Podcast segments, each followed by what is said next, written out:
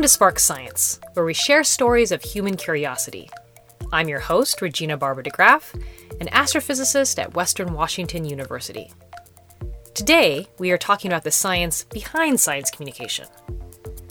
Our guest is Dr. Sara Yeo, and she studies how humor is used to communicate scientific information on social media. We also discussed various emotions that come up when attempting to persuade somebody to trust science, which is sadly always a relevant topic. We hope you enjoy our meta conversation about what research says about how science is shared.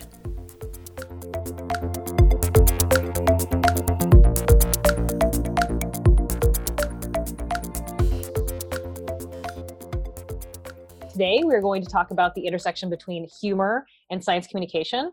I have with me today Dr. Sara Yeo. So, welcome to the show. Thank you so much for calling in. Great to be here. Thank you. I'm an assistant professor in the Department of Communication at the University of Utah. But you you do specialize in this idea of like translating science. How did you how did you get into this um, field, and especially the humor part because I love that. So uh, it's actually a long, convoluted story because I started my graduate, well, my um, my undergraduate degree is in oceanography and i uh, minored in chemistry actually. I thought i was going to be a chemical oceanographer. Uh, my first master's degree is in oceanography but it turns out i'm a microbial ecologist and, and i studied microbial ecosystem dynamics you know microbial dynamics in surface waters of the ocean uh, in hawaii for that.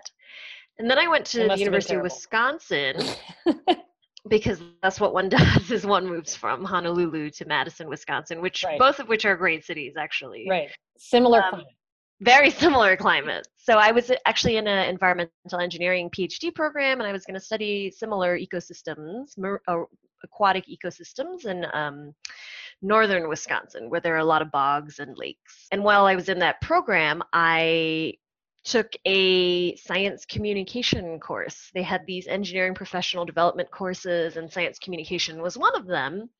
Um, and I took this course partly with Sharon Dunwoody. I think it was a co taught course. Um, but in any event, I found myself in a class with Sharon Dunwoody, and she introduced me to science communication and research in science communication. And I ended up switching my program entirely and i went to a, smaller small department uh, known as life sciences communication at the university of wisconsin and i got my master's and my phd there. So i mean that's uh, we will get into like the humor and what you were talking about um, you looking at social media and how people share science but i really want to touch on this thing right now or this concept of science communication as an actual field. And that's something that's kind of new like in your experience how new is that? And like when was the first time you heard there was an actual program dedicated to that? Yeah i'd have to say that was for me in um, 2010 actually. So 2010 is when i switched into this program. So sometime between 2008 and 2010 is when i took this class that was completely eye-opening for me. And um, that's kind of the first time i'd heard there was this field of research and an, a whole area of practice right? And of course you know when you look back you think that's kind of naive because we communicate science all the time and that in essence is science communication right we talk, right. talk about science all the time um, but the research in science communication was very new to me um, and i think people are still kind of discovering it all the time now right that there is a field of research, like a subfield of communication dedicated to studying how people come to understand science from what they see in media, from what they see online and social media. And actually, the humor stuff is pretty new for me. So, my dissertation was primarily focused on um, how we select science information, right, based on values that we have. Does? Yeah, okay. yeah. Um, and my population of interest is generally adults in the US, so I haven't actually done much international work yet. Um, and I don't generally study people under the age of 18 because I'm sort of interested as a whole in how the US population finds information about science, right?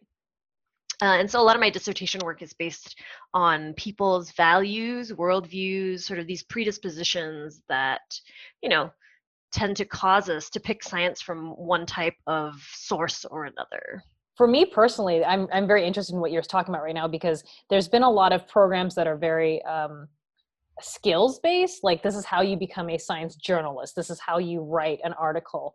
But what you're talking about is different right? You're talking about how you know the creator of that material and the audience interact and like how it's actually coming through and you know how effective is it what is effective all that kind of stuff. Yeah i you know and at my very core i'm i'm i'm a social scientist right? I study how people come to form attitudes, how they form their behavioral intentions, and I just look at how media and specifically media about science influence that.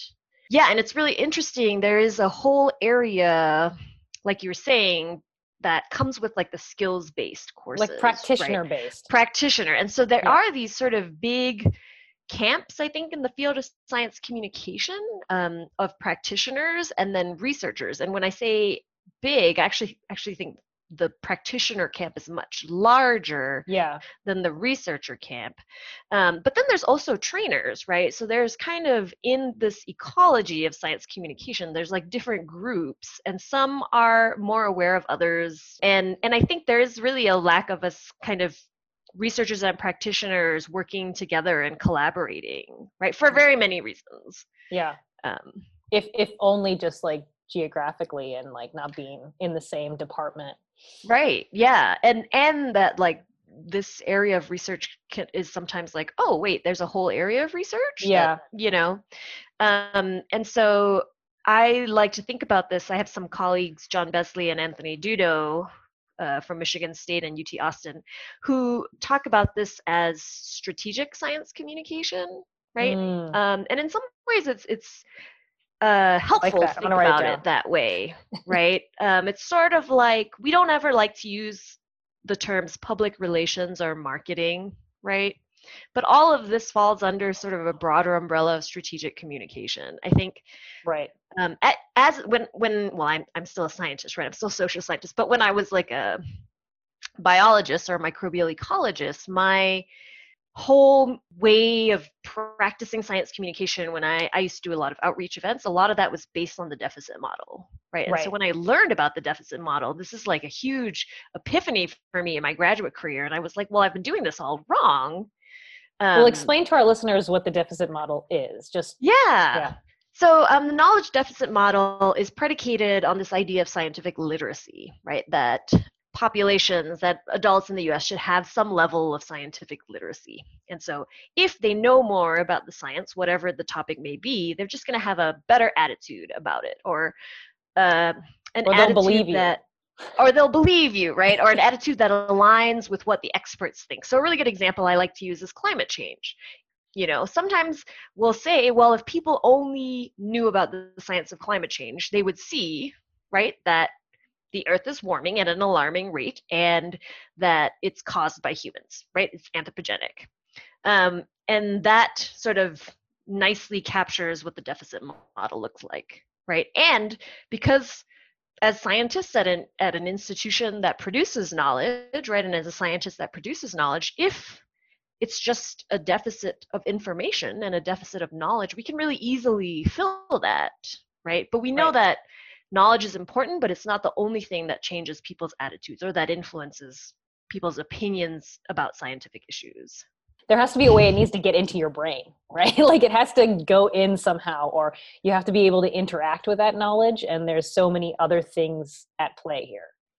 Right and there's actually um, evidence in a lot of research that shows that people who tend to be more knowledgeable about something are also better equipped to counter argue, right? So they have this sort of set view about something or an existing attitude about something, even if you just give more information to them, the more sophisticated they are, the better equipped they are to counter argue that, right? To rationalize their position.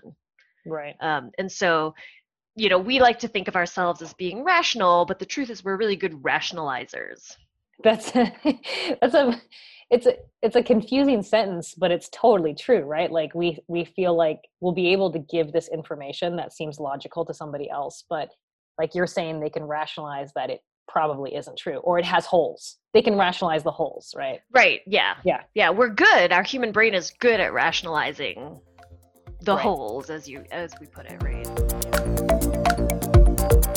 We're speaking with Dr. Sara Yeo about how to talk to portions of the public that resist science. And so, to get to the point of humor, you're saying there is this resistance. We've all seen it. Our listeners have seen it. You know, relatives, uh, skepticism that's taken to a different level that might not be helpful. so, how do we get um, people to kind of interact with this information in a way that's disarming like how do we or like relatable in a way that isn't um, where they're not going to rationalize the holes right? They're going to be able to have fun with the information. And that and you're saying like social media and which tweets they you know they like. And so can you tell us more about how you got into that and tell us more about that work? Yeah so um again a lot of my work up until I started on the humor work and before that, this more emotional work um, has been a lot about cognitive ideas, right? How our you know predispositions influence how we form attitudes but there's a huge literature that talks about how we use our emotions and feelings and affect which is kind of a broader term to um, make decisions you know everyday decisions and influence how we form our opinions and our attitudes right and so there's uh, a little bit of work. So if we look at health communication, for example, the idea of a fear appeal, right, scaring people into doing something. We can think back to the um, anti-smoking public service announcements uh, and how even in some countries now so i'm from malaysia and in my country they they still have on cigarette boxes right very graphic images of organs that you know don't look great like smokers organs that don't look great right? Well I, I, let's let's kind of touch on that because i remember listening to a hidden brain. I've talked about this i believe on previous shows. Maybe it's been cut but there's an episode of on of hidden brains called facts aren't enough and he talks about how like fear will keep you from doing something. So having these graphic images on the cigarette box will keep you it helps with inaction. But for action like in climate change and doing something that is hard to conceptualize you have to give people hope right? So and sometimes there are these boomerang effects right where okay. it's like too scary and so i just kind of as a human being ignore that information. Right. Right um, and so there's there's you know and this is why i think like how we use emotion or how we think about emotion in science communication is kind of an empirical question right? Because it's like well you want to give people hope you don't want to scare them too much but what is too much? Right. Right? And um, so i recently studied before i started on this humor work i was studying disgust and microbiomes. Um, and you know a lot of microbiome information you see online is about fecal microbiota transplants. So you can look up uh, videos of, of fecal microbiota transplants, FMTs, and how to do it at home, how to transplant healthy stool into somebody who has a, an infection, right? Somebody who's not healthy to get their gut microbiome to be healthier.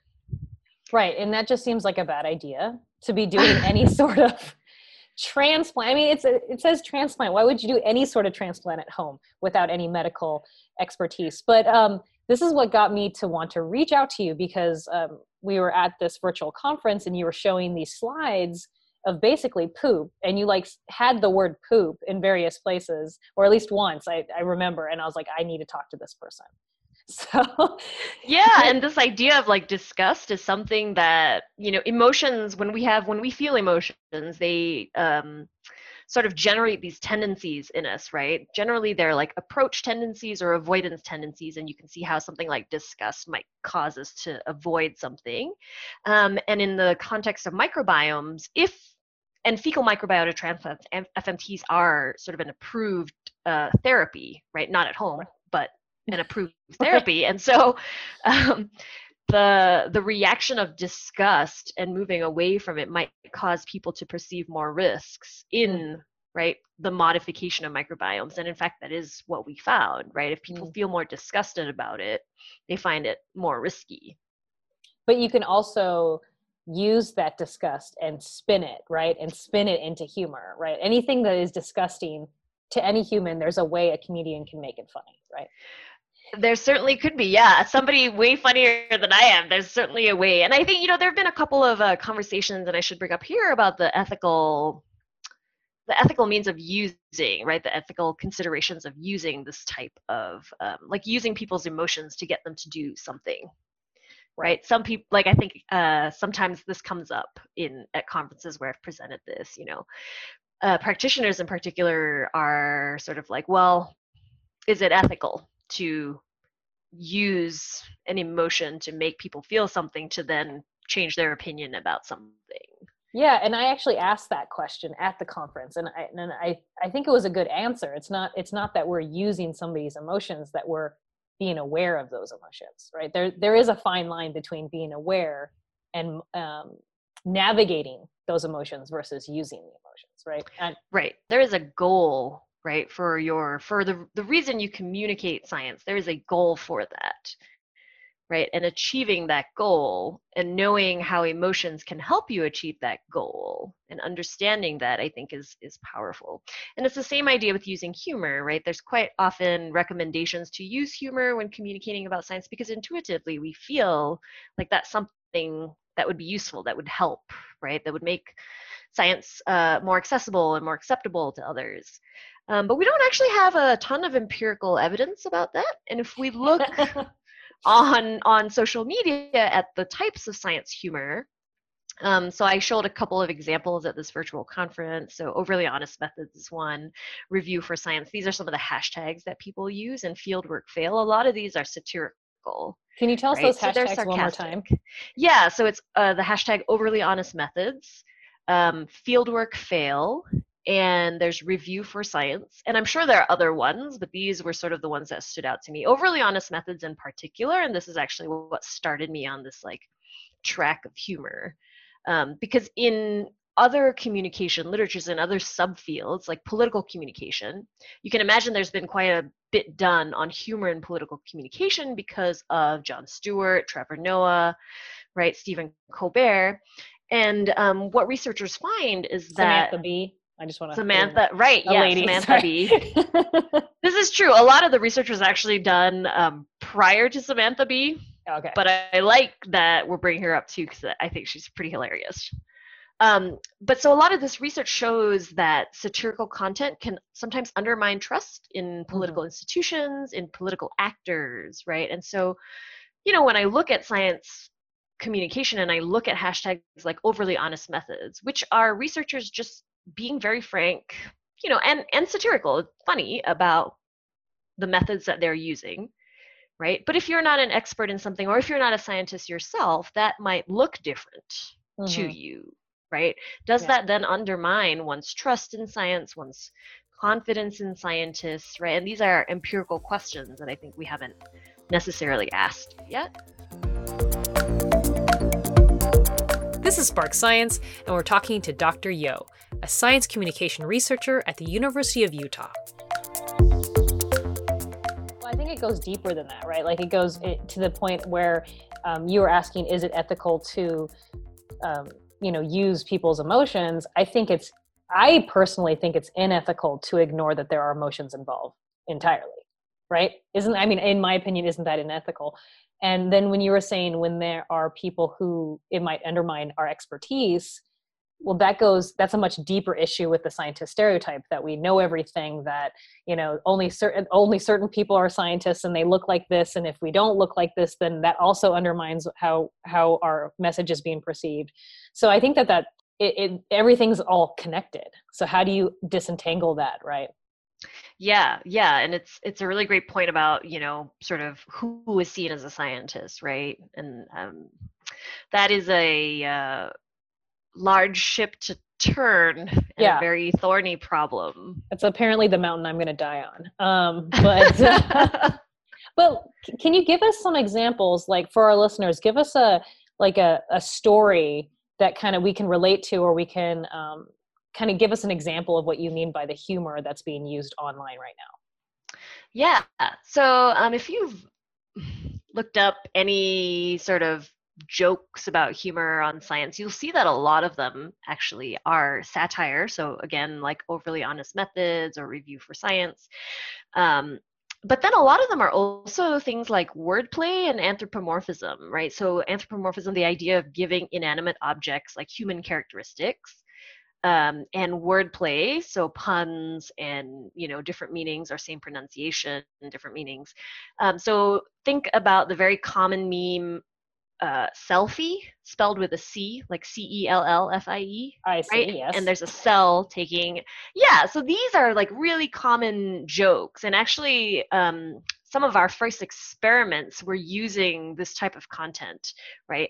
Identifying the types of humor in it, and then taking parts of it out, and then looking at how sort of knowledge right plays a role in that because we sort of we in terms of science and science jokes it's sort of important that we know a little bit about science in order to get the joke right, Right. um and so this has like a lot of implications for how we process that information how deeply we think about it right um and I just think it's really funny. So when, when we were doing all this and trying to characterize the types of humor that was in online and social media content, um, we came across a lot of a lot of jokes, right? And a lot of them, I had a couple of undergraduates coding and some graduate students, and most of them were in communication, not trained as like bench scientists or field scientists. Um, and I'm I'm trained as a field and bench scientist, and I guess I thought a lot of it was funnier than other people than than what my students thought, right? And so I would give these presentations and I'd be showing them these like science jokes and memes and they'd all be kind of sitting there um stone faced. They didn't think it was very funny and I'd kind of be at the podium laughing to myself about these jokes, right? Well, that that's a really good point. I want to bring that up, like this idea of what is funny. Um, there isn't a universal. This is this is funny. That's a fact. Like, um, for instance, uh, I used to listen to Star Talk a lot, and there's a, a comedian called uh, Eugene Mirman. I don't know if you're aware of of who Eugene Mirman is. He's the voice of Eug- uh, Gene in Bob's Burgers as well. Oh, yes, now I know. and they were interviewing a nutritionalist and she was saying something like um, you know they were talking about how different parts of the world the smaller like people who are actually physically like smaller in stature live longer. And um, they're being all very serious. And then he this comedian goes yeah that's why babies live forever and i almost fell over. I was like on a treadmill and i like almost had a horrible accident. And i find I, couldn't even handle how funny that was um, but the nutritionalist lady was not laughing at all. She did not find that funny. Um, and like everything is cultural right? Like what we find maybe people in the midwest people in you know pacific northwest maybe people who are from different cultural backgrounds um, you know different cultural backgrounds so how do how are you studying that or is anyone studying that part like these what Yeah. works so i don't i don't know of anybody i mean there have been people who've studied emotions in different cultures and emotion theorists are still sort of arguing about whether emotions are universal or not right? There's different camps. In terms of humor the way i um, my research team kind of we deal with that subjectivity of what is funny is we actually measure and ask them to say how funny they thought that was right? Oh wow. And it's really interesting um, because what is the scale? That like what do you mean? Yeah, so it's a self-reported scale. Did you find this like this the extent to which you found this not funny or funny, right? And we've and in fact we've actually included lame recently as one of the oh wow options because some people find nerdy science jokes not funny and lame, right? And in fact when we which is is an issue with accessibility terms though right. So yeah. So when we look at sort of um, in our in our sort of statistical models when we look at it people who don't find that content funny they actually have negative effects right on Mhm, how they perceive the scientists right. and whether they want to like follow more science on social media. It actually has negative effects if they don't find it funny at all. Right. And, and it, it's not only cultural but it's also generational. Right. i was just thinking about this and how um, the humor that i grew up on was very like conan o'brien simpsons humor and that just isn't the humor of 20 year olds now or 20 something year olds so Right.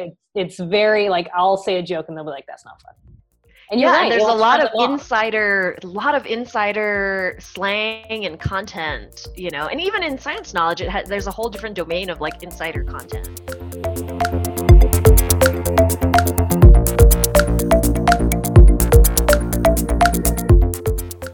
I'd like to thank Dr. Yeo for taking the time to speak with me about the science behind science communication.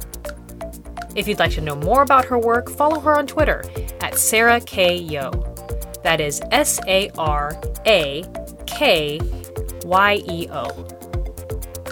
Spark Science is produced in collaboration with KMRE and Western Washington University. Today's episode was recorded in Bellingham, Washington, in my house, on my computer, during the 2020 statewide home stay order. Our producers are Suzanne Blaze and myself, Regina Barber DeGraff. Our audio engineer is Zarek Coakley. If you missed any of our show, go to our website, sparksciencenow.com. And if there's a science idea you're curious about, send us a message on Twitter or Facebook at Spark Science Now. Thank you for listening to Spark Science.